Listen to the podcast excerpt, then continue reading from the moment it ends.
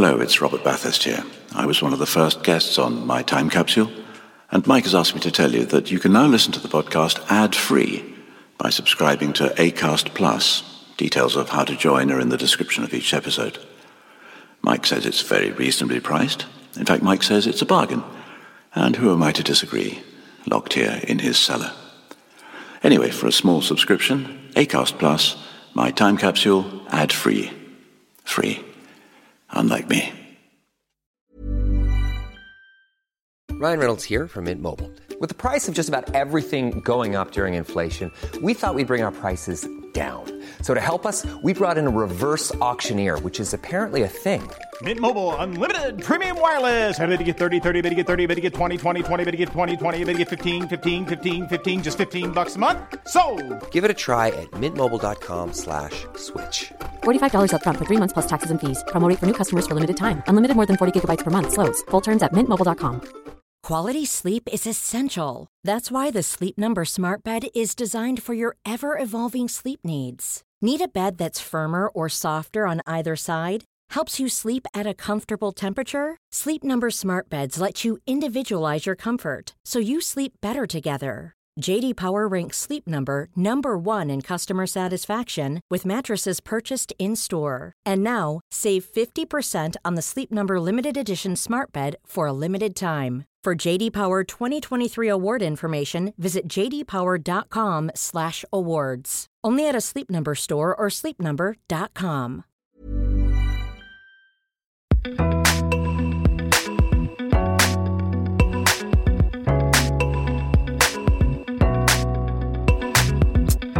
Hello, and welcome to My Time Capsule.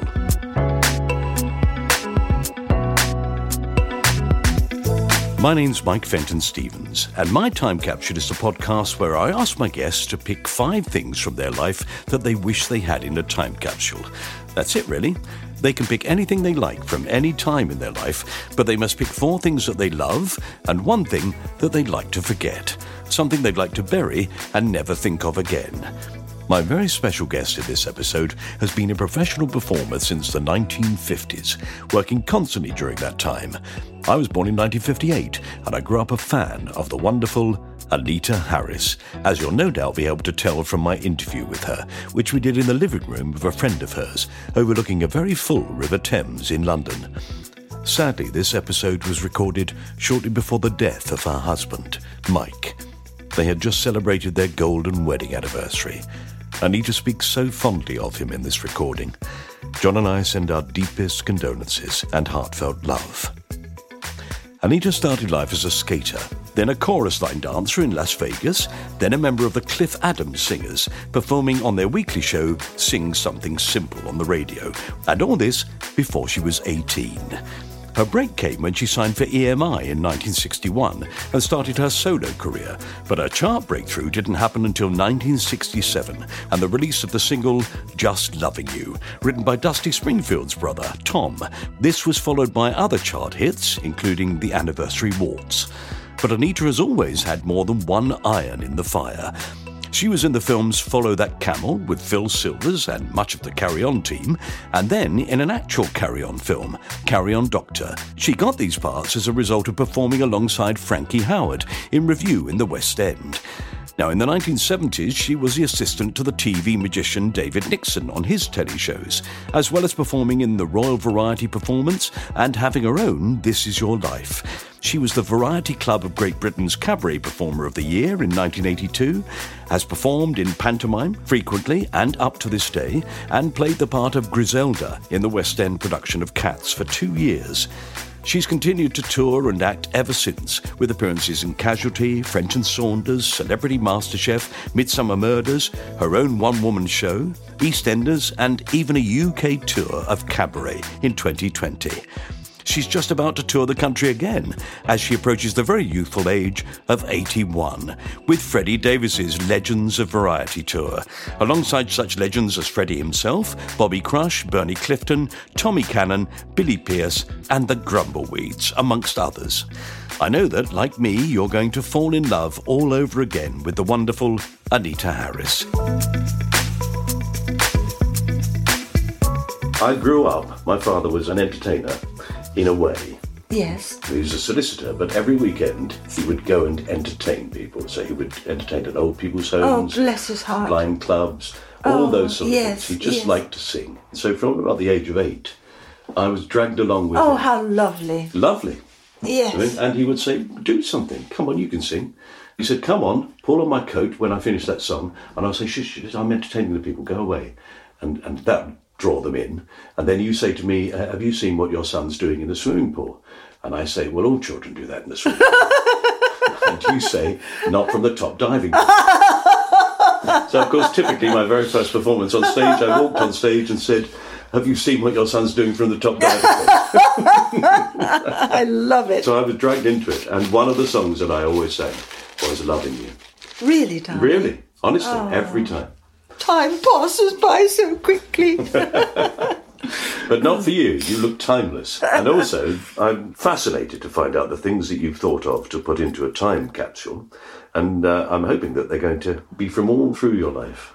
I always feel, and the older I get, the more more I feel blessed about how lucky I was to have the family, my parents just beautiful, two beautiful brothers, and the value uh, becomes more paramount in these days of having a loving family who encourage, who give you the love and the well-being, all of those, the coziness of the fireplace, the picture book that turns into a reality as you're growing up is for me more potent now to look back. It's something that was a gift that uh, we take for granted a little bit when we're kids, don't we?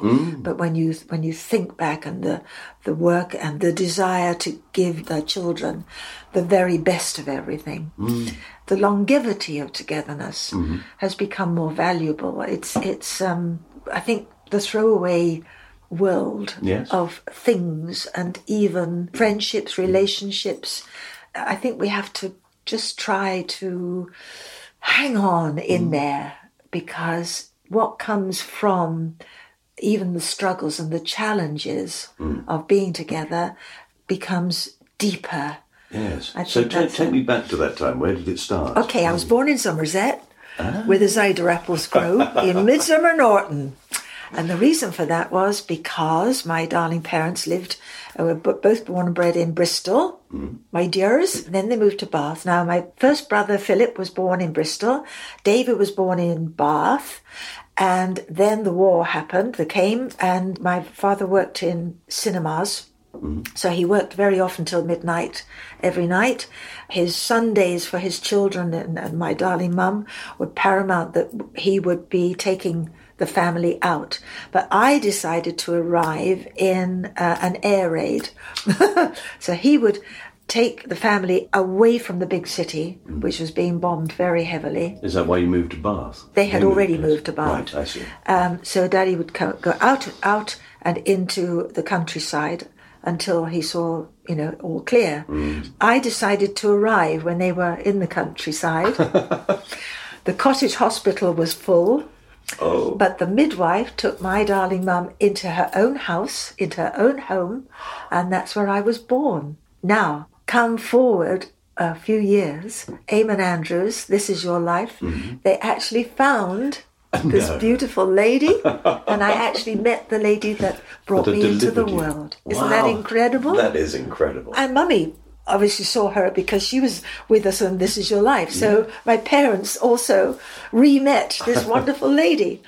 So that was my beginnings. And then um, they then went to Chippenham in Wiltshire. Right. Daddy worked at the Astoria Cinema there.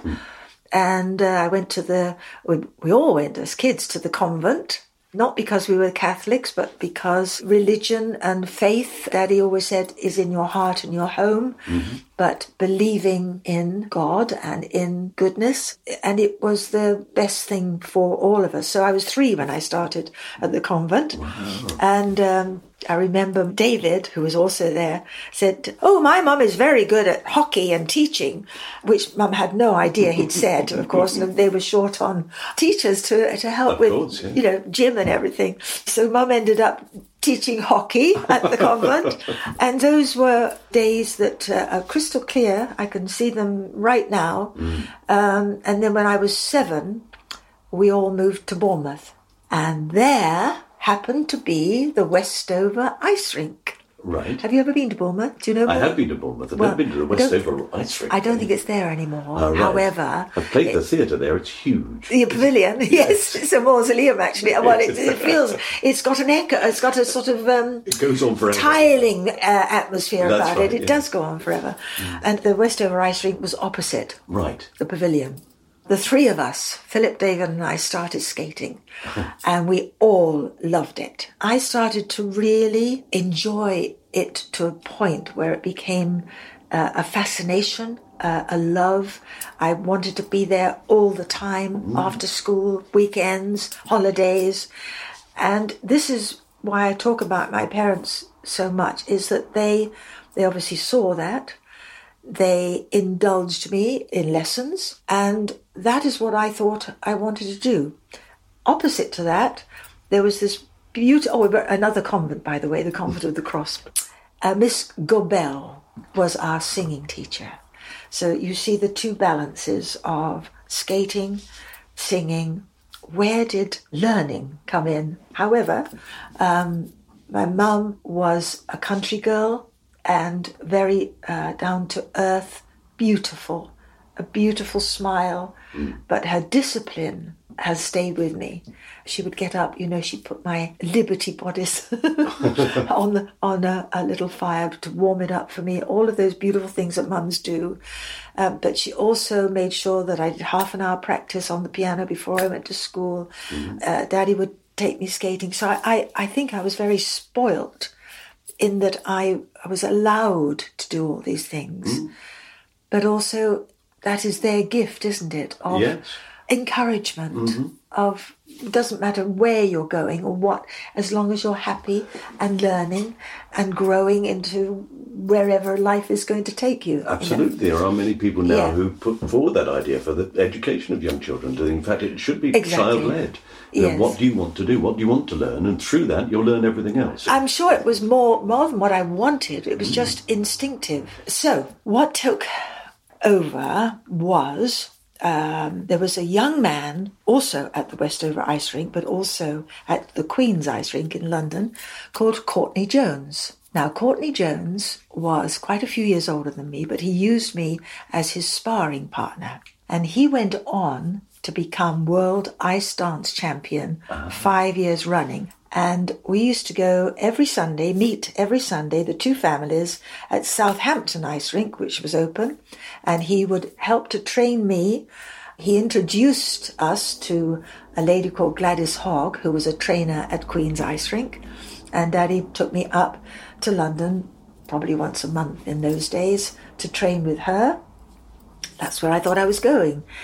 Courtney lived in Inverness Terrace in Bayswater while he was a young man, training again at Queen's. And to pay for his ice training, he was allowed to go. There was a, a manager at Queen's Ice Rink called Harry Lauder, not the, not the one Not in the, kilt Harry Lauder, no.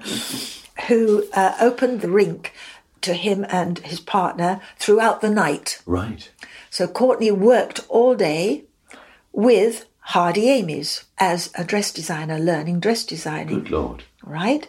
He goes on, he becomes world ice dance champion, as I said. He comes back, and who is the designer of Torvill and Dean's Courtney? Courtney designed the outfits for Jane and Chris for their bolero.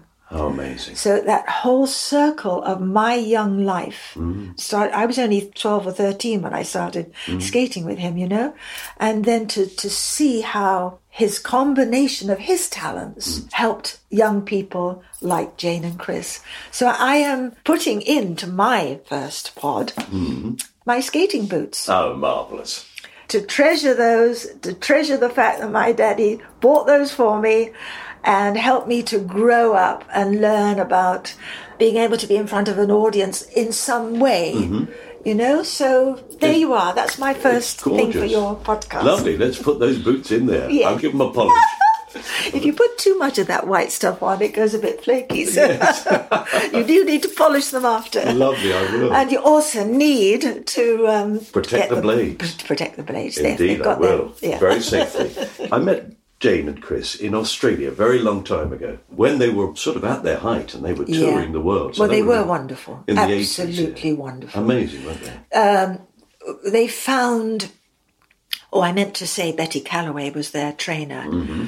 and uh, her influence with all of people like courtney mm-hmm. and even gladys hogg who didn't like her name but never mind.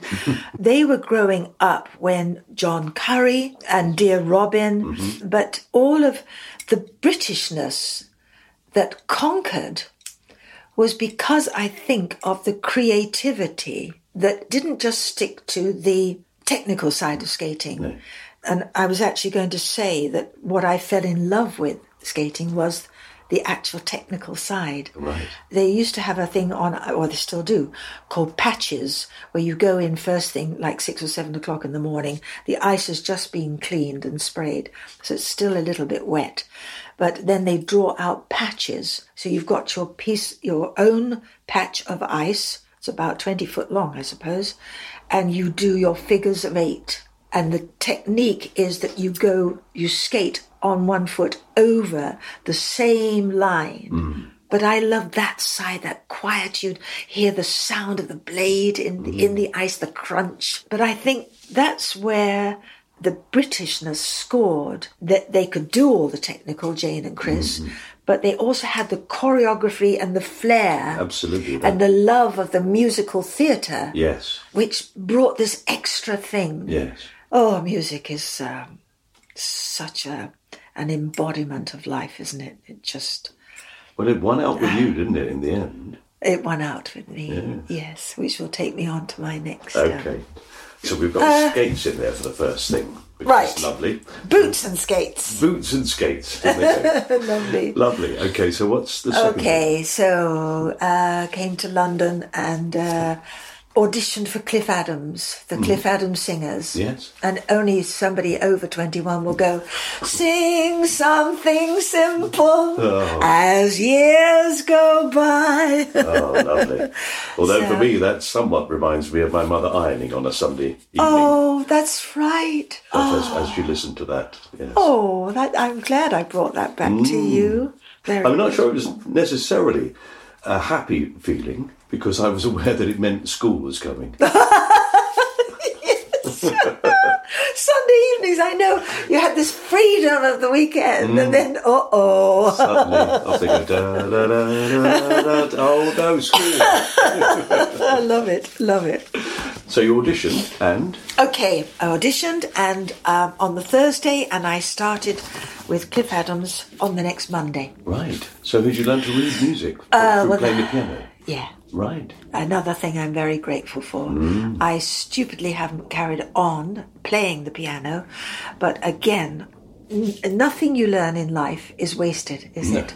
Things come back after many years, and you go, "Oh, thank you." So uh, yes, I learned to read music.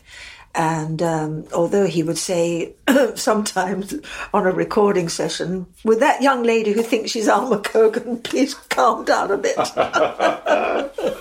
that dates me. Okay. Yes, of course. But, the whole thing about that was that it, it very much was a group of people singing together, and you didn't stand out, did you? You weren't allowed to stand. out. weren't allowed to stand out. No. Learned how to be part of a group, part of a company, and obviously learning harmonies to a much greater degree than ever before. Although, it's going back to my school days, uh, singing descant in those days in the school choir, but he was a very strict but kind gentleman and knew exactly what was required from his singers. And of course, Jack Emblow playing um, the accordion. the amazing. accordion. Yes. Wonderful instrument. It's an extraordinary sound, isn't it? That Yes. whole sing something simple sound. It is. The idea that, that they'd say, well, what we're going to do is get these bunch of really lovely singers together, and we're going to accompany them with, oh, I know, an accordion.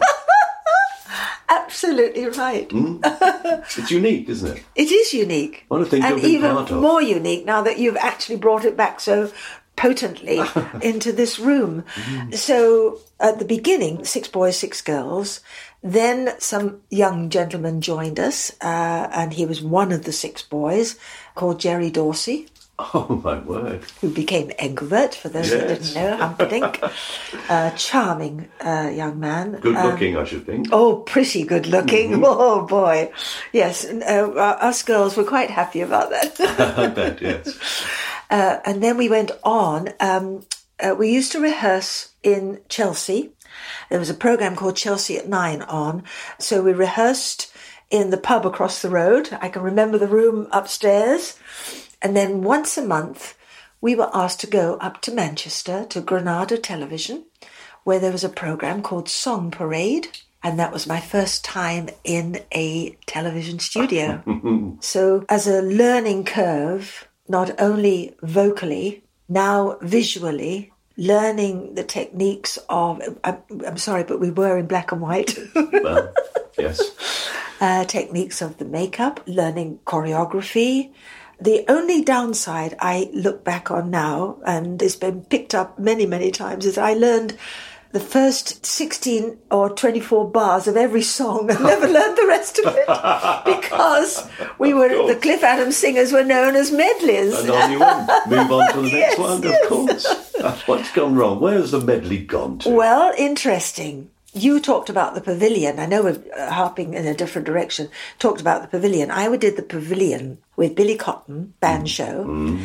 and Frankie Vaughan was on that, and mm. I did a medley. We did the whole week down there, and Frankie called me over one day and said, um, "What do you like with criticism?" I didn't even didn't even worry or think criticism, anything to learn at the time. He said, if you take just three of the songs of your six in the medley, slow them down, you will find you'll get a much bigger reaction. Right. And I took that on board, mm. and obviously, I, I I've never forgotten that. Uh, he was such a charming and lovely man, and And an um, enormous star. oh, time. huge star. So why should he even bother with me? I mean, you know, I was just beginning. everything. Yes, I mean, it- yes, and so proud that in years to come I got to know him and his lovely wife, and He must uh, have seen something there, though. He must have noticed that you were doing things right, but just noticed just that one thing that you're doing wrong. Yes. I think because he was so good with the connection with the audience, probably slowing, doing a longer version of a song and allowing the audience to be engaged with you and it, maybe. It's very interesting when you look back at your mistakes and uh, uh, and your growing into and growing up through all of the silly things that you you try and do and mm. you know learn not to do the gift of the people that I w- had the pleasure to work with i have so many sitting on my ah, shoulders Right, you know right. Yes, I know. Ah, It's extraordinary. yes it is extraordinary mm. When did you leave Sing Something Simple? When did you move on? i was with cliff for two years Right. And what? Two I- years. Now, I don't know, but was it live? Did the little red light come on? well we had a little red light Well, then it almost certainly was. yes Either you sang it live or you sang it straight through, but it was unusual for programs Uh, yes, to be recorded, yes. wasn't it? It was. Hmm. You're absolutely right. And we would either do it at Aeolian Hall Right. or what is that studio in Lower Regent Street? Oh, the, yes, the Paris. Yes, the Paris. Hmm. Thank you. Now, I think of the Paris and I think of a program called Something to Shout About with Fenella Fielding. And um, he, he went on to do, um, he used to swear a lot on television in um, Not Alf Garnett. Not Yes. Yes. um, Uh, Warren Mitchell. Warren Mitchell. There we Good. Thank you, darling. You're welcome. So, Paris Theatre, Lower Regent Street.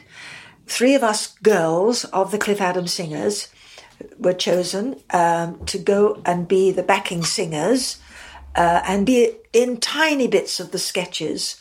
Program called Something to Shout About. Fenella Fielding, Warren Mitchell. I think it was Joan Sims. Right. It was an incredible cast Fabulous. of comedy drama, basically, uh, with these odd bits of do do. In those days, I suppose it could have been do ah do ah do ah whatever Yeah. do ah do ah do ah. However, uh, that went on for almost a year, so I got used to going there. Mm-hmm. Uh, there was a small band. Uh, um, But at the time, it would be the um, Ray Ellington band. it would have been the Ray Ellington band, Mm-hmm. and he was gorgeous too. Oh, it is. I'm, Oh yes, I am just my about. father in loved a few Ray weeks' time, I'm going to talk to his son, Oh, how wonderful! Lance Ellington, who is just the most beautiful singer. Yes. Sings on Strictly Come Dancing. And also sang Gillette, the best of man. We'd all like to have sung that. Yes. then along came another threesome, uh, uh, us three girls, and we were asked to do um, a show at the Cumberland Hotel and sing The Waiter, the Porter, and the Chambermaid. and I was the chambermaid. In the audience that night was the manager of the agency of John Barry, Right. of John Barry, then the John Barry Seven. Mm. And his name was Tony Lewis.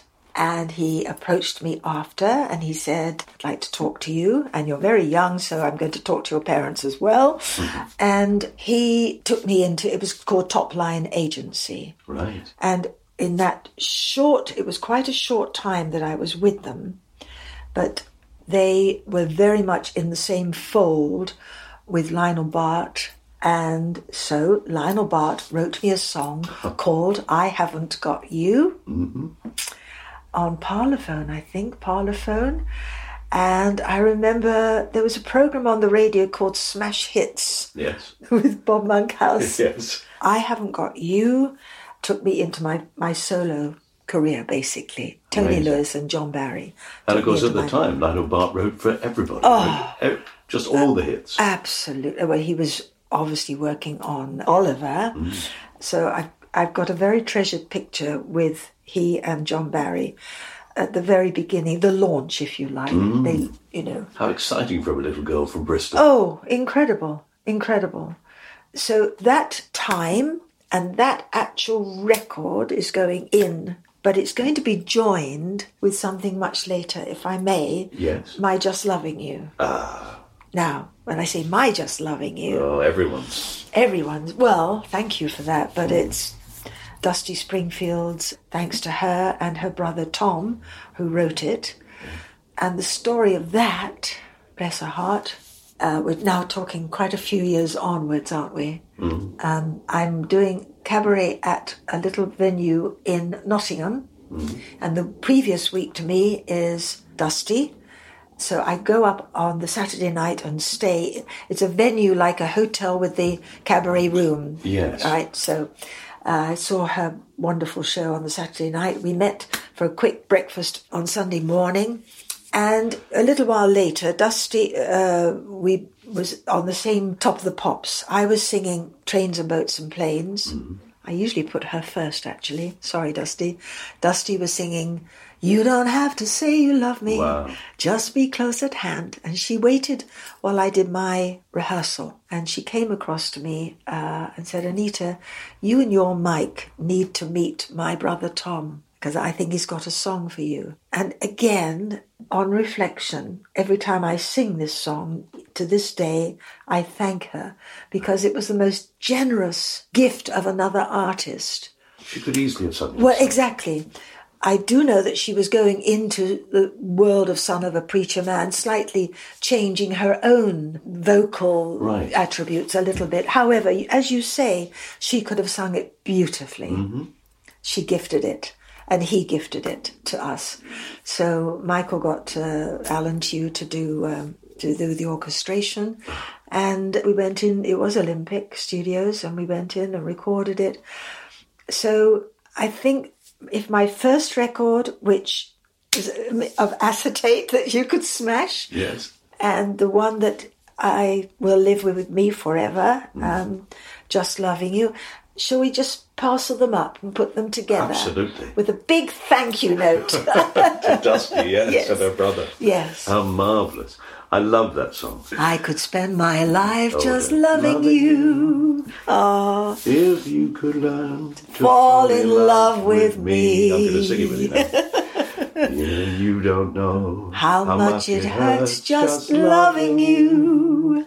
I'm not the laughing child I used to be. Some starry night, I pray that you will come to me and make all my wildest dreams come true. So till then I'll go on scheming, though I know I'm only dreaming. I can't help myself just loving you. You did that beautifully. Oh, I love that song. Put your hand in Oh, mine. God, that was I so lovely. I, Anita, I wish we did that dad- for your daddy. I did it for my dad. I wish you were alive to hear Oh, that. bless his heart. Hmm. Well, I love the intro to that piece of music as well, which people don't really. That lovely sort of um, da da dee doo doo doo doo. it is lovely, isn't it? The arrangement, Alan did a beautiful. arrangement. Yes. Yes. Well, uh, you've Yes. um, that's one of the Oh, thrills of my life. Thank, you. Thank you, my love. Oh, Marvelous. beautiful. Oh, in the time capsule. Okay. I'm, I'm going to open it and have a listen myself. Oh. Brilliant. That's two things. There we are. So uh. number three. Let's hear what that is. There you are. I told you Anita was lovely, didn't I?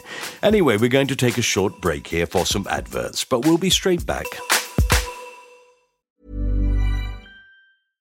This is Paige, the co-host of Giggly Squad, and I want to tell you about a company that I've been loving, Olive and June. Olive and June gives you everything that you need for a salon quality manicure in one box. And if you break it down, it really comes out to $2 a manicure, which is absolutely insane. It's also so easy to get salon worthy nails at home with Olive and June. The difference between how your nails used to look when you did them yourself and now with the Mani system is a complete game changer. The best thing about Olive and June too is it's a quick dry. Dries in about one minute, lasts for five days, and full coverage in up to one to two coats. Visit oliveandjune.com slash perfectmanny20 for 20% off your first system. That's oliveandjune.com slash perfectmanny20 for 20% off your first system.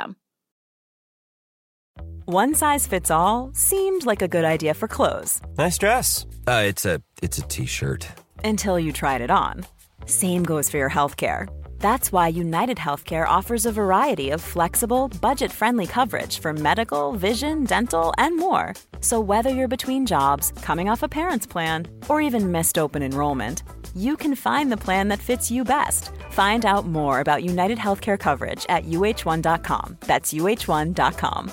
Quality sleep is essential. That's why the Sleep Number Smart Bed is designed for your ever evolving sleep needs. Need a bed that's firmer or softer on either side? Helps you sleep at a comfortable temperature? Sleep Number Smart Beds let you individualize your comfort so you sleep better together. JD Power ranks Sleep Number number 1 in customer satisfaction with mattresses purchased in-store. And now, save 50% on the Sleep Number limited edition Smart Bed for a limited time. For JD Power 2023 award information, visit jdpower.com/awards. Only at a Sleep Number store or sleepnumber.com. Welcome back to the remainder of the things that Anita Harris would like to have in her time capsule. Let's find out what they are, shall we? what it is is my memory book, uh, but my life in the lens. In other words, an album of photographs. Right. But when you first came through to me, I went through this whole thing of talking a thousand years ahead. They're not going to know what a record is. How do you preserve photographs? Yes. How do you preserve ink? How do you, what is the preservation of this? And is it going to mean a darn thing to anybody? However, if it's not too presumptuous for me to put chronologically, go through my life showing photographs of my childhood on the Bournemouth beach with my mum and my aunties and all of that, growing into and learning about the world of show business, about going to the Hampshire School of Drama, about going to Las Vegas when I was 16, mm-hmm. all of those very fast growing up things, learning my mother keeping my feet on, well, both of them keeping my feet on the ground, going into the world of the people that I mentioned before that I've worked with. Mm. Because every person we work with is a part of us, isn't it? Yes. and the joy of a play and the joy of a of working with somebody um, is is bouncing off each other, isn't it?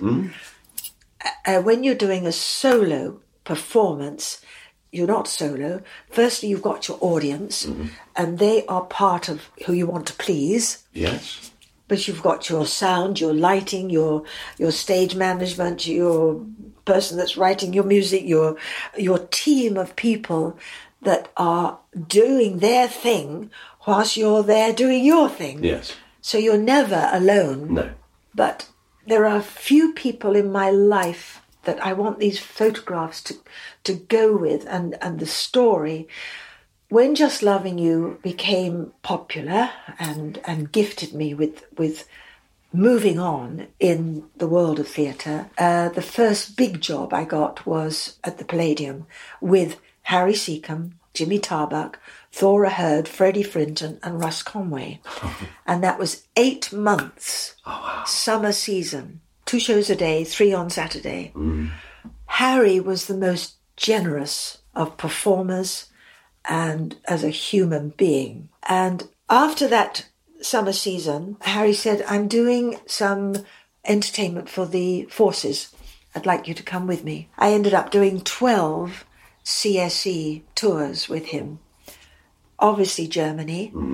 There's a photograph with him uh, at Checkpoint Charlie, going to Cyprus, uh, Limassol many times, going to Akrotiri to the uh, the hospital there. It was a time of war. You know, we're talking Vietnam, we're talking Suez. uh, Suez, yes. And Harry, uh, Harry could walk into a, a ward of a hospital with very poorly boys and girls in there, and leave with shining eyes for these poor kids, really, uh, who'd been injured. Shining eyes, hope. That's a word, hope, that has to remain in the world for all of us. But to be with Harry, to see the joy that he created, and to know that it was genuine, to to know his lovely wife Myra and the children and all of that. I love an image of somebody being able to walk into a room uh, full of fear and sadness, Yes. and then just leave it with them full of hope Yes, and, yes, and fun. and, and an absolute ray of sunshine um, with that rainbow, which th- we all know they had to get through their own challenges, yeah. but he had a spirit. So God bless him. He's very much. You can probably see him there. He's right on my shoulder. Okay, there's that photograph. Then Charlie, we'll put Um, Yes, that in. Yes. okay. This is a collection, though. Yes, then uh, I was going to mention the Palladium again. That was with the wonderful Tommy Cooper um, uh, and lovely Clive Dunn, who we remain friends with. Learning the craft and watching Tommy Cooper be so protective of the instruments on his trolley, of all of his, you know, the workmanship that went into that. And when you watch that, and there's twice a day and three on Saturday, nobody dare touch that trolley of his, you know, but also the respect for that. And then moving on to working with David Nixon and, and Dear Ali Bongo and, and the mm. respect for that and with uh, Paul Daniels, seeing all of these magic and becoming a member of the magic circle, having to swear secrecy and all of that. um, they're joyous, but they're also, it's a way of living and watching other people through their workmanship that sustains with me. It really does. Yes, you've learned a lot, don't you? Yeah, from yeah. Realising Yeah. that those people who so often look as if they're doing it flippantly or by accident Well, are not at all. That's what we all try and learn, isn't it? To make it look easy. Yeah. And um, it's like the, the swan, isn't it, with the beautiful head, but underneath it's going like that. with the, But the best webs, compliment yeah. people can pay you is, uh, is, um, is well, you made that look easy. Well, it's easy for you, they say. yes. And you say, mm, yeah. That's what you think. yes, yes. So, um, oh golly, we could go on forever. Cliff, you worked with? I didn't actually work with Cliff, uh, but I worked with Una, who worked with Cliff, Una Stubbs. Una Stubbs. And Una and I did panto together at Oh, Richmond Theatre, brilliant. boy and girl. Oh, and everybody, I still get people coming up and calling me Una. Really? Yes. we, we were very much alike in those days. Mm-hmm. Uh, delightful and very talented girl. But yes, Cliff, uh, we were on the bus together at the pageant last year for our wonderful Queen, God bless her. Even that look, as the Coventry Theatre, that's, that's with Jimmy and Mr. Pastry and Wow. Sue Nicholls. She was our um, fairy liquid. And I, I, you know, nowhere near the level of you, but I, I feel blessed to have, worked with a number of these people myself. Yeah. I just the first time I worked with Jimmy, we did a radio play together, and he'd never done a radio play in his life. oh, brilliant. And he was brilliant. He was instinctive. Yeah. He knew exactly what Yeah. to do. Yeah. It was great. Yeah. And that, that, I think, shows again and again through his career. That's the picture with John Barry and Lionel Bart. Oh, my word. That's with Tommy Cooper and a football. Um, I've forgotten which. I've got to be reminded which football club that is. Oh, that's Liverpool. I wouldn't be surprised. Mm. Isn't that a great shot? Yeah. It's their great manager, Bill Shankly. One of your podcasts had, um, what's his name, Gordon Kennedy, Yes. talking about the Lord's Taverners. Uh, yes. And when I was doing Peter Pan, which I did for two years, Alan Curtis was my Captain Hook, and he introduced Mike and I to be uh, uh, with the Lord's Taverners, and so I was a lady taverner for years, and that's the sort of the chat. Our Sundays were spent with all of again, uh, darling Henry and Henry Joanna Cooper. there Yes. um, in a different world, and yet, you know, the creative people of show business having a Sunday playing cricket. Mm. It was almost a club, wasn't it? Being famous then, it was. Uh, it was. Uh, hadn't do, do you not of think? that. I always think that you've got the opportunity to meet the other people. You know, now Yes. you don't get that opportunity. Things aren't. For example, if you went to the BBC, everything was there. It all happened in the same. How right day. you are. You know, now it's Right. dissipated. Yes. Somebody will be rehearsing somewhere else. You'll be rehearsing Yes. here. You're recorded in different studios. Yes. You won't come across people. Or at Zoom, or uh, Indeed, all those sort of we're, things. we're taken away from each other a bit, Yes, aren't we? and I think it happens less and less that you actually meet people, which is why I'm, when I first started this, my idea was that I would go and see people How sit as we are here. Yes, you know. how lovely. So it's a delight to it, be doing this. It, oh, bless your heart. But it, it, it is, I think, again, the pandemic has changed Mm. so much. We need each other, Mm-hmm. don't we? People need people, people who need people. But it's true, isn't it? Yes, it's true. We need each other. Yes. We need to look into each other's eyes. We need to feel the temperature, feel how the anxiety, feel the joy, feel. Mm-hmm. It's, again, what you have in a theatre yes, which is sharing a moment. Mm, a unique moment Yes, as well. yes. it'll never come again. Exactly. Yes. Yeah. We do need to be with people because it's very easy to, in your head, to become afraid of people that you don't deal with, you Well- don't associate with. We don't talk about fear much, do we? No. But nerves and overcoming nerves was very much, very paramount in my young days. I, mm. I used to get stomach ulcers because I was so nervous and frightened. I often wonder if that's one of the reasons that I went chose to do what I eventually did. I, going back to what we first started, I never planned anything. Mm-hmm. Things just happened. Mm-hmm.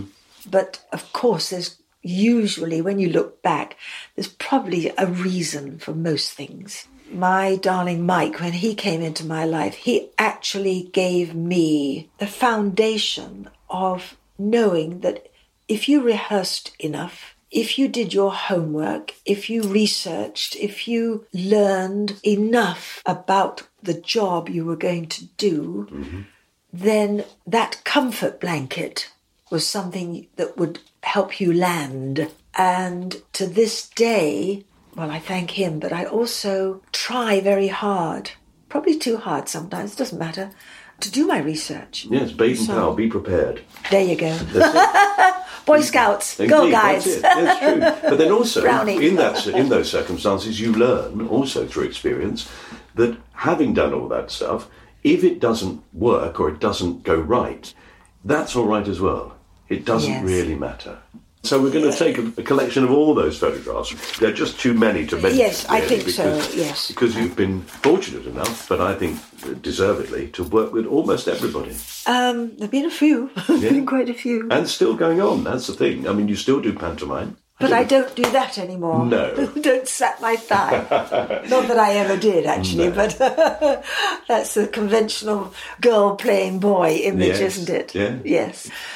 Now you've taken me girl boy for, into the Vesta Tilley uh, in my life. Mm-hmm. Um, I was asked to do a good old days all those years ago.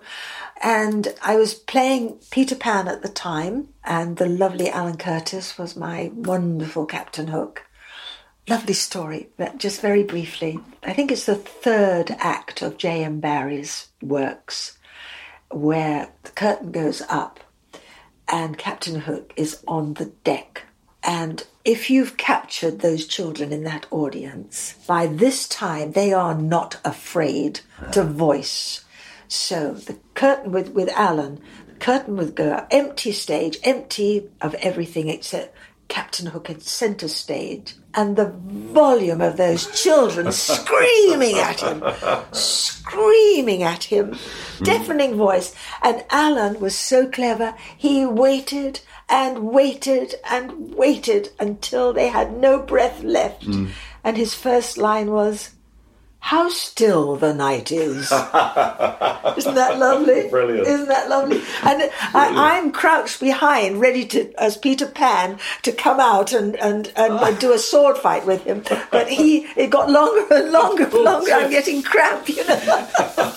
but I did love him. He was a lovely gentleman and, and great, beautiful in the role. So there we mm, are. So we're putting the album in. Is And that the all album's right? going in, absolutely, Yeah. yeah. Okay, next.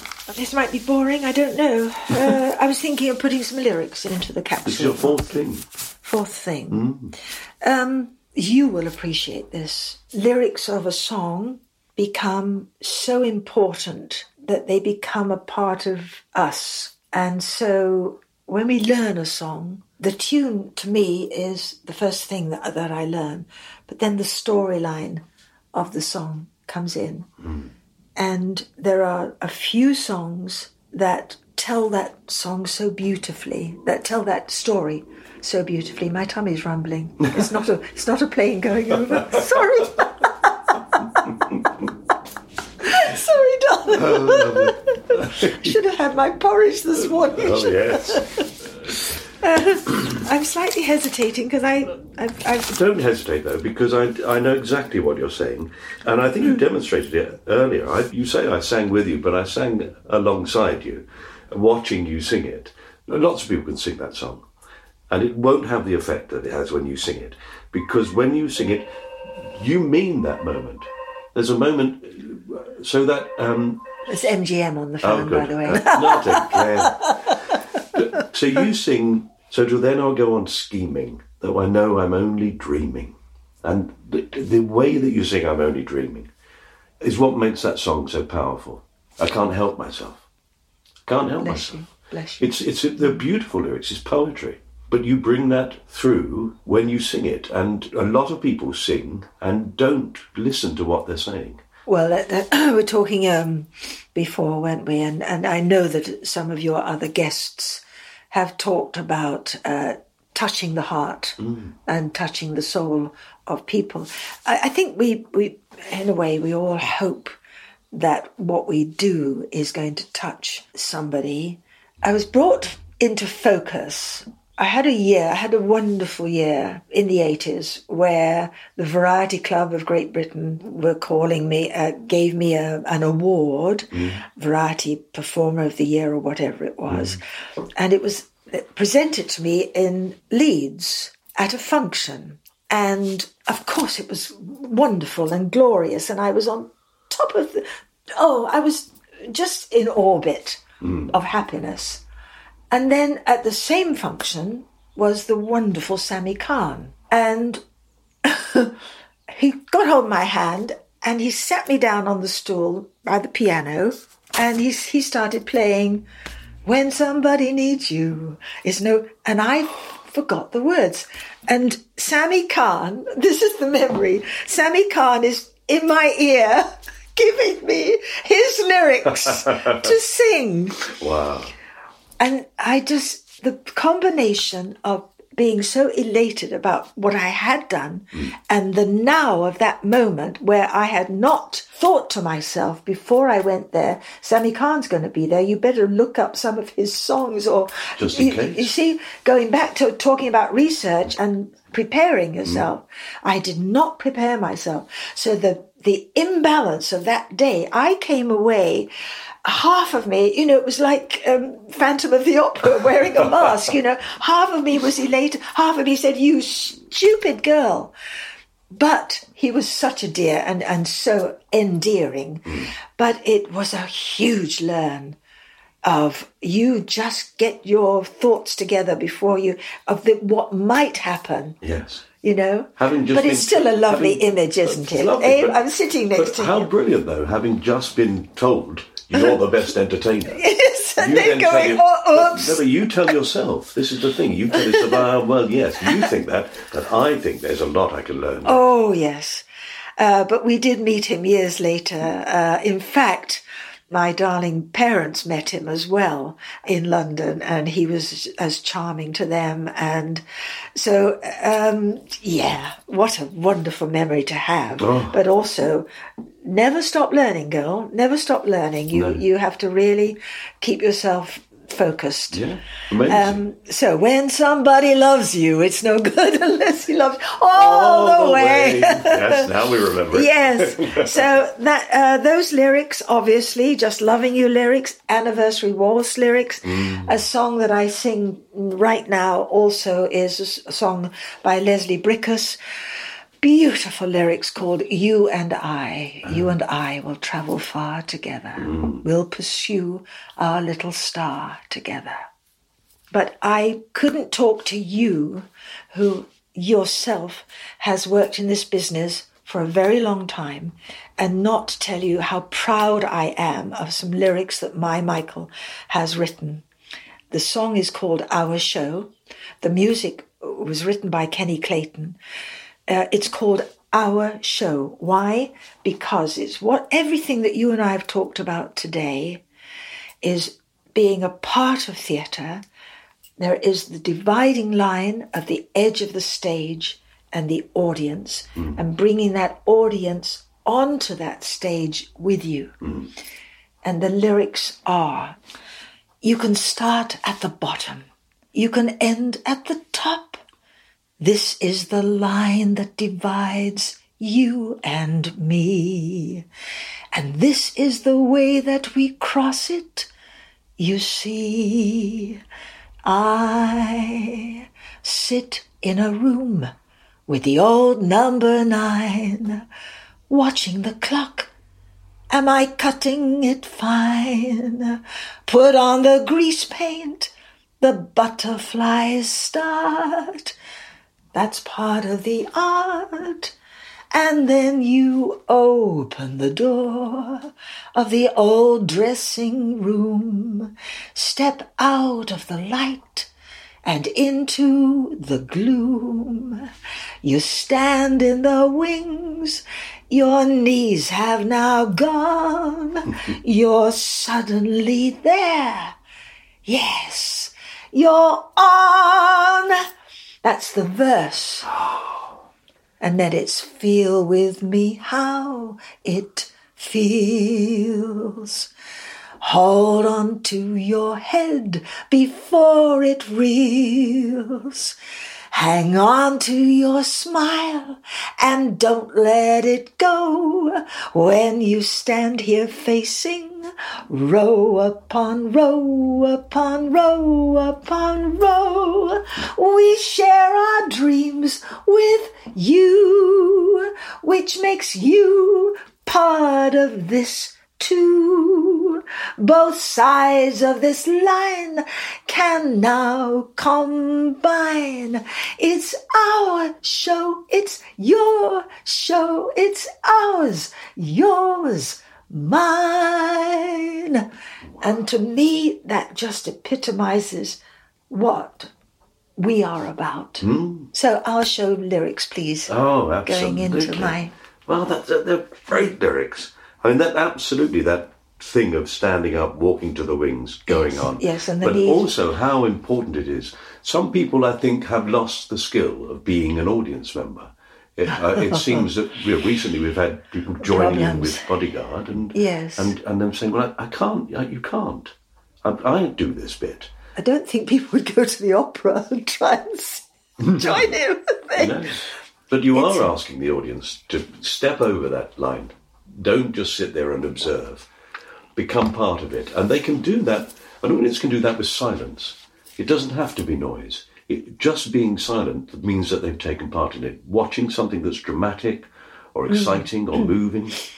And actually, uh, if you look back at, um, I went with the cast of Cats, I'm lucky to say, uh, to see Les Miserables, and literally knowing that tears were pouring down my face with Colm Wilkinson, and oh, his voice just taking over me and everybody around us. The stillness in the audience because we were absolutely empowered by his performance. But he would have felt that on stage. He would have been on the stage and would have known that the audience were with him in that moment. Entering his his orbit, entering his You can space. sense when you've lost an audience. When yeah. they're not with you, you sense it. yes. And so, Yeah. as I say, it doesn't have to be just be quiet or now join in. People give you a sense of Mm. things by their by their stillness, as you say. Well, I think television and uh, uh, probably concerts uh, have also changed how people react, even in a cinema. You know, taking food and drink and lovely, but when it's live, you don't want to hear somebody eating crisps next to you, do you? I actually Um, saw a comedian the other evening who was halfway through his act and suddenly went, "But really, now you think this is a good time to eat crisps?" right in the front row, honestly, really. And of course, the rest of the audience went, "Yes, absolutely. It's disturbing us as well." Yes, So I think that's what we're yeah. asking people not to do. I don't think it's a, it's uh, unfair to ask people to do that. To remember there are other people around you. and You're all part of it. Yeah. People quite often look at me in a theatre because I laugh too loudly. Oh, lovely. I don't know. Oh, Well, like people on stage go on like that. and other people look at me and say, "Right, mate, calm down. I'm sorry, I can't help it. I've got a loud laugh. Delightful. Well, delightful. let's put Michael's beautiful lyrics Thank you, darling. into the time capsule. So that's four lovely things we put in. And now we have to put in something you want to put in because Hmm. Well, you might I- forget it. I'm afraid my last time capsule that's going to go in to be thrown away and Mm-hmm. disappear is just one word technology. Yes. I'm sorry. I'm being made to feel that I am falling behind the world. Mm. And I don't like it. And I want to learn, but it's all going too fast for me. and I understand. I remember seeing tape being cut, and I understood that. So how can I catch up? Because if I catch up a little bit, it's on to the next thing. It's Gone too far. It's even further away. I understand that. And I don't know, Anita. I think I- we're cursed. It's going to happen to everybody. Eventually, you think you've got a handle on it. You think you'll begin to understand it. It's just devilish. it? that's a wonderful word. It is devilish. I haven't mastered the computer. I've mastered enough my little iPad, which I love, mm. but I'm frightened of making a mistake. I'm frightened of being scammed. I'm, you know, it is a mm. fear. It's put a fear in to my world. I don't like it. It's making me feel fragile. And I've tried to overcome all my fears as I've grown up and grown through, mm-hmm. which we've sort of talked about. So here's another blinking challenge. yes, I know. I thought I'd been through them all. And now you give me the world. yes.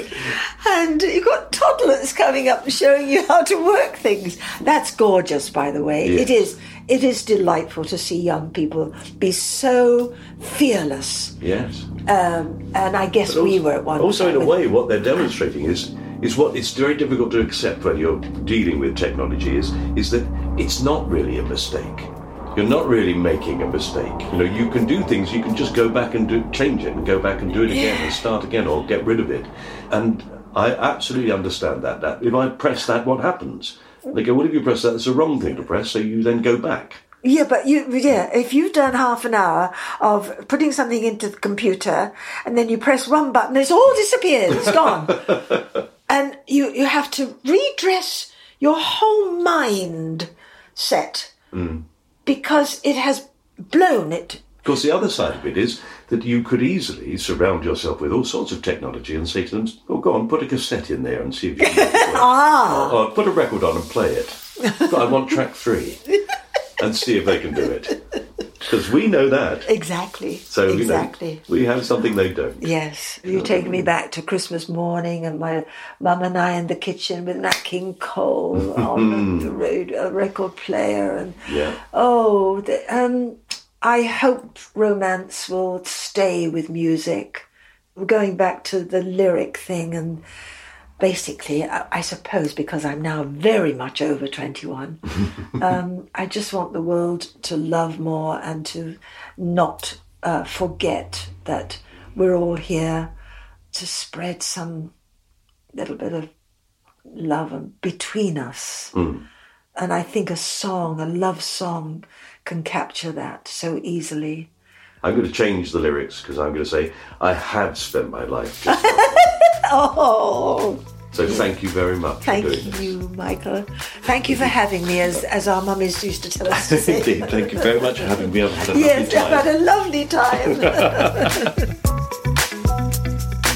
You have been listening to My Time Capsule with me, Mike Fenton Stevens, and my guest, Anita Harris.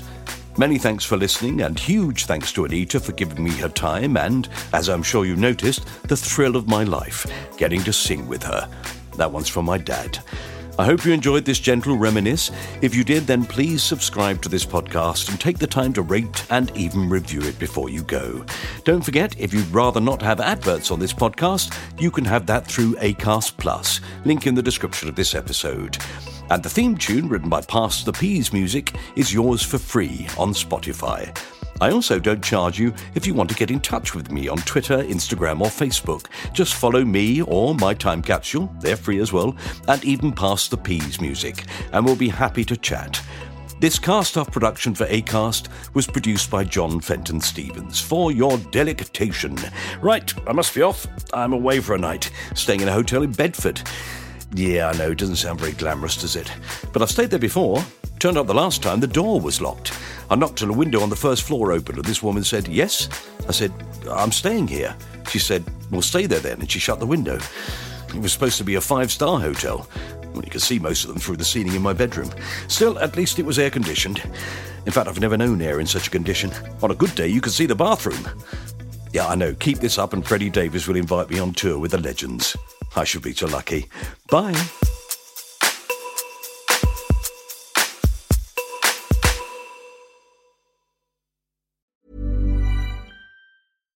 Mom deserves the best, and there's no better place to shop for Mother's Day than Whole Foods Market. They're your destination for unbeatable savings, from premium gifts to show-stopping flowers and irresistible desserts. Start by saving 33% with Prime on all body care and candles. Then get a 15-stem bunch of tulips for just $9.99 each with Prime. Round out Mom's menu with festive rosé, irresistible berry chantilly cake, and more special treats. Come celebrate Mother's Day at Whole Foods Market.